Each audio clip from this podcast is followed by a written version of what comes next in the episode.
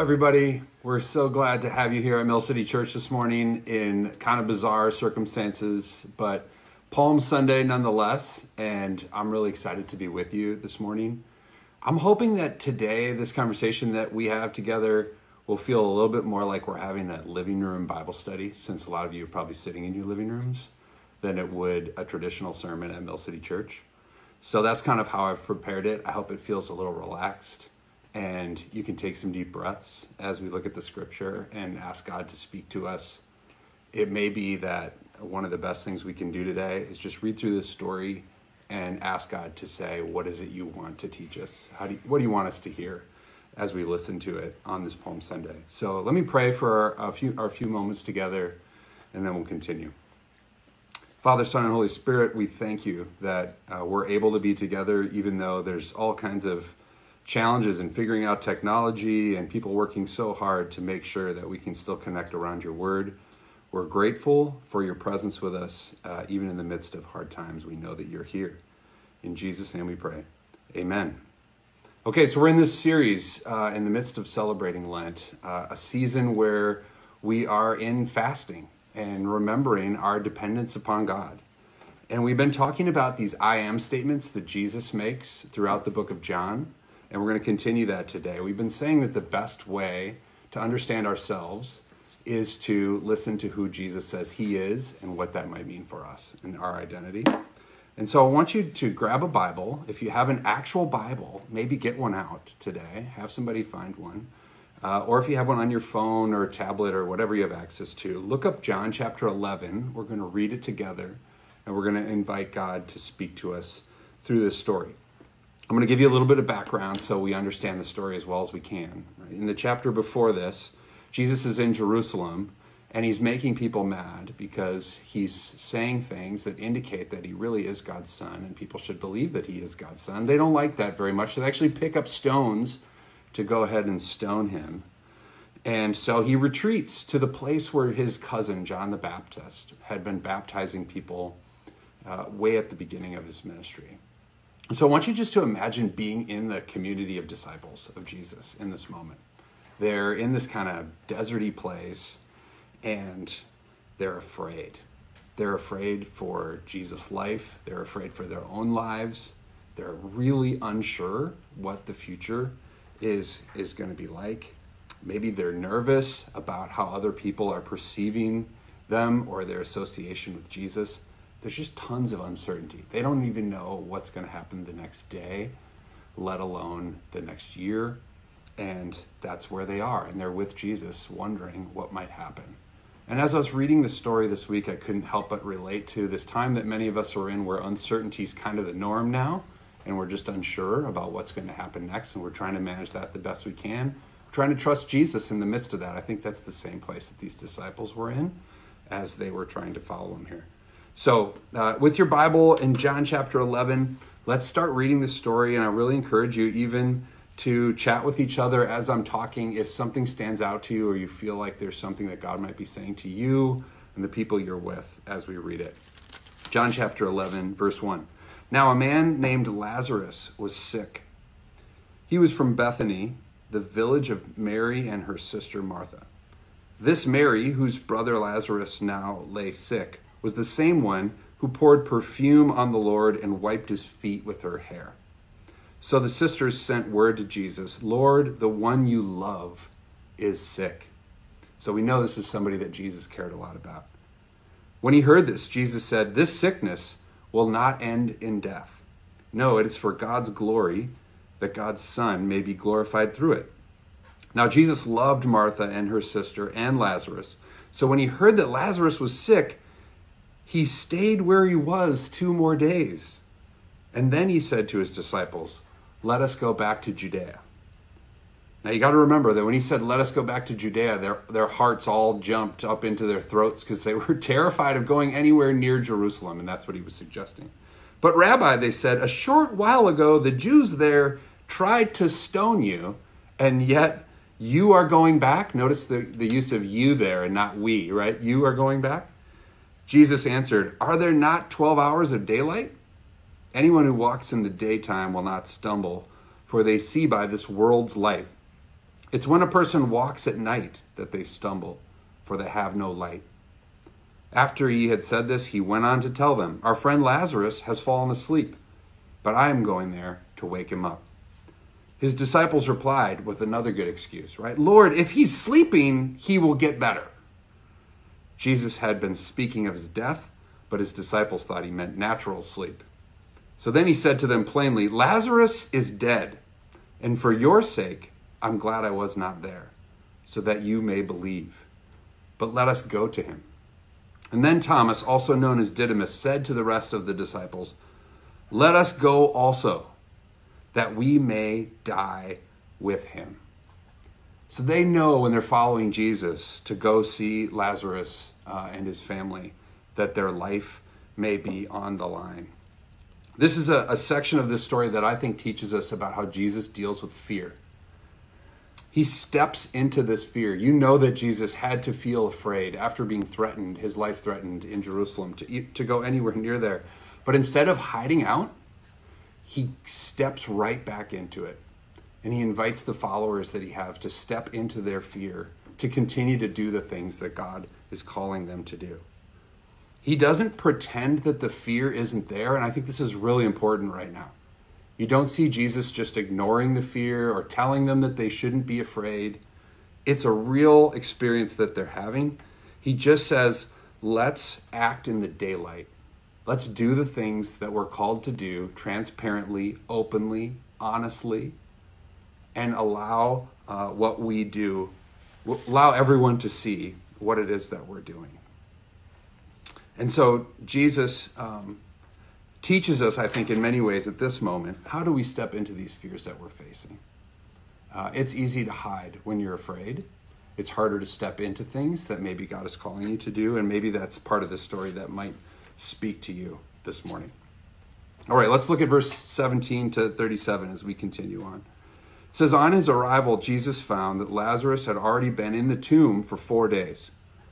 Now, Bethany was less than two miles from Jerusalem, and you know why that's important. They were afraid that people might come from Jerusalem and threaten their lives. And many Jews had come to Martha and Mary to comfort them in the loss of their brother, so people were already there. When Martha heard that Jesus was coming, she went out to meet him, but Mary stayed at home. Lord, Martha said to Jesus, if you had been here, my brother would not have died. But I know that even now, God will give you whatever you ask for. Jesus said to her, Your brother will rise again. And Martha answered, I know he will rise again in the resurrection at the last day. And then Jesus said to her, and here's our I am statement for the day I am the resurrection and the life. The one who believes in me will live even though they die. And whoever lives by believing in me will never die. Do you believe this? Yes, Lord, she replied. I believe that you are the Messiah, the Son of God, who has come into the world. After she had said this, she went back and called her sister Mary aside. The teacher is here, she said, and he's asking for you. When Mary heard this, she got up quickly and went to him. Now Jesus had not yet entered the village, but was still at the place where Martha had met him. When the Jews who had been with Mary in the house, comforting her, noticed how quickly she got up and went out, they followed her, supposing she was going to the tomb to mourn there. When Mary reached the place where Jesus was and saw him, she fell at his feet and said, Lord, if you had been here, my brother would not have died. When Jesus saw her weeping and the Jews who had come along with her also weeping, he was deeply moved in spirit and troubled. Where have you laid him? he asked. Come and see, Lord, they replied. Jesus wept. Then the Jews said, See how he loved him. But some of them said, Could not he who opened the eyes of the blind man have kept this man from dying? So, in the midst of, of mourning, Jesus reminds Martha who he is. He makes this identity statement and says, I am the resurrection and the life. Somehow, belief and trust in Jesus can give us give us life that doesn't end in death. And because Jesus knows who he is, he can step into his fear, he can step into uncertainty, he can step into danger in ways that maybe we all would shrink back from if we didn't have that kind of clarity that he has. Jesus is changing our understanding of death from an end to a transition. He says that as we face death and trust in Him, we can live our lives differently because we know that not even death has power over Jesus' followers and the people who believe in Him. He faces death in the story himself by even going near Jerusalem to save his friend Lazarus. But he risks his life not only to save Lazarus, but also so that the people around him can have their belief in him solidified by seeing the power that he has over death. The religious leaders want to stone Jesus, but that doesn't stop him from entering into Bethany and, and healing and, and healing his friend and bringing healing to his friend. Jesus knows who he is, and that changes how he lives his life. I think for this whole series, we've been trying to say knowing who we are can change who it, who it, how it is we live our life. And to really find our identity, we have to understand what our identity is in Christ. Then we have this moment that I want to talk about just for a second, where Jesus is really sad. It says he's moved to tears. And the shortest verse in the Bible, for you kids who are listening out there, if you want to memorize a Bible verse and impress your parents, memorize verse 35 here. Jesus wept and be like, I, I memorized a verse today. Your parents will be happy with you. Jesus is, is sad and maybe a little bit angry about his friend dying, but how does that make any sense when he knows that he's about to raise him from the dead? And some people around him are wondering, like, if he can heal people of blindness, why didn't he just heal his friend from the sickness? And Jesus is watching Mary mourn, and he's watching these other Jewish folks mourn the loss of the friend, and he's overwhelmed to the point of weeping. He sees their pain, and he steps into that. He sees the pain of the other mourners, and he appreciates their suffering. He knows the pain that his friend Lazarus experienced in, in going through sickness and dying. He might be anticipating his own death and suffering and the way that that's going to affect his mom and the people who care about him the most and seeing what grief his death will cause them because he is anticipating that. There's a whole variety of reasons for why it was that the God of the universe was overwhelmed with emotion at this particular moment, at this particular point in this story. But one thing I think we ought to take away from it is that even though God knows that there's victory in the future, even though God knows that there's life on the other side of COVID 19, that doesn't mean that the God of the universe doesn't suffer along with us when we're scared, when we're uncertain, and when we're suffering a loss in our lives, in our families. The God of the universe, despite having power over death, also enters into our fear, our anxiety, our worry, our suffering, and says very clearly and very plainly, I am with you. I'm not, I'm not distant from your suffering. I understand what that's like. I'm with you. So Jesus says that he didn't save Lazarus from dying because he wanted people to believe that he really is the Son of God and that he really will be with us no matter what. So, this suffering, even though it can be hard to understand in our lives, can lead to greater trust and dependence on God when we know that Jesus is the resurrection and the life. All right, let's l- read the last part of the story and, and look at one more piece. Uh, verse 11, or sorry, chapter 11, verse 38. Jesus, once more deeply moved, came to the tomb. It was a cave with a stone laid across the entrance. Take away the stone, he says. But Lord, says Martha, the sister of the dead man, by this time there's a bad odor, for he's been there four days. And then Jesus said, Did I not tell you that if you believe, you will see the glory of God? And so they took away the stone. And then Jesus looked up and said, Father, I thank you that you have heard me. I knew that you always hear me. But I said this out loud for the benefit of the people standing here, that they may believe that you sent me.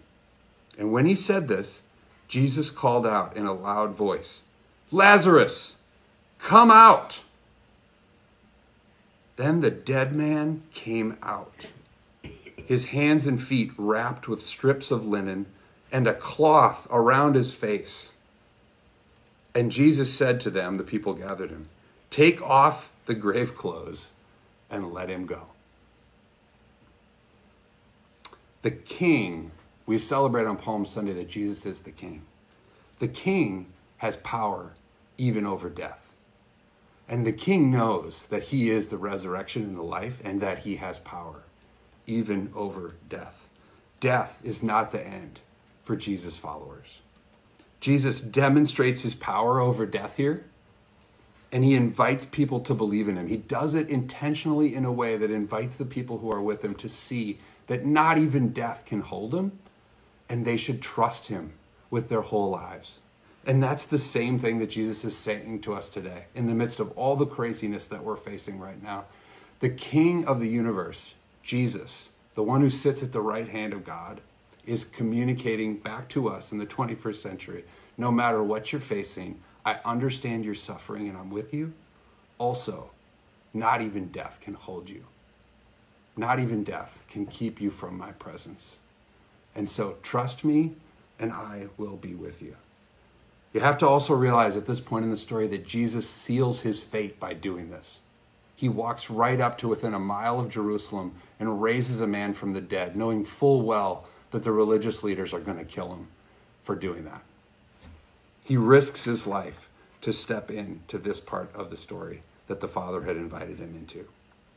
Jesus knows who he is, and he's trying to help others to believe in him and to trust him still today. Despite the suffering and pain that we go through in this life, we know that Jesus is with us, and death is not the end for those of us who put our faith in Jesus Christ. So this frees us to live differently even now. We are resurrection people. We are people who serve the King, who is the resurrection and the life. And we know that we have eternal life with God both now and forever through our faith in Jesus Christ. Let me finish with just a short story. So, uh, in the last few weeks, my family's been going through some mourning and preparations. My my grandmother Binder is in the last days of her life, and um, a Sunday ago or two Sundays ago, my family texted me and called me and said you should should come and see your grandmother because she may not have much longer to live. And it turns out that was not quite right, as my grandmother is very strong and holding on to her life, but she's towards the end of it. And so I went with her and I entered into the living room along with my sister. And I knew I had a chance to say goodbye to my grandmother, which not everybody gets. And I sat down next to her and I told her how much I loved her and how proud I was to be her grandson. And I told her that she balances grace and truth better than anybody I've ever met in my life. And then she looked at me square in the eyes and she said two really meaningful things. She said, Michael, uh, I am so excited to meet Jesus face to face. I can't wait to go. And then she said, and uh, I will meet you in heaven. And I left that meeting with my grandmother both sad and also hopeful because I realized in this really important moment in my family's life what a huge difference faith makes. That when any of us are facing death in any form, or fear of death, or fear and uncertainty in life, that we can return to our faith and say, not even death holds back the King of the universe because he comes back. And this whole week will be about us remembering that and celebrating that. May the identity of Jesus Christ reshape how we're living our lives right now in the midst of such difficult times. May you trust that the God of the universe is with you in your suffering and reminding you that not even death can keep you from God's presence. Let's pray. Jesus, we love you. We thank you for your courage, that you step into fear in ways that are really hard for us to imagine. We thank you that you're present with us in the midst of hard times and that you know what those hard times are like. You've been through them yourself. That you know that um, we know that you weep with us when we weep, and you also help to remind us that there's always hope beyond whatever we're facing right now. And so today we cling to that hope even though we can't see the future. And we cling to our relationship with you and ask that you remind us that you are with us and that not even death is the end for those of us who are followers of yours and, and remi- reminded today that you are the resurrection and the life. We love you. In your name we pray. Amen.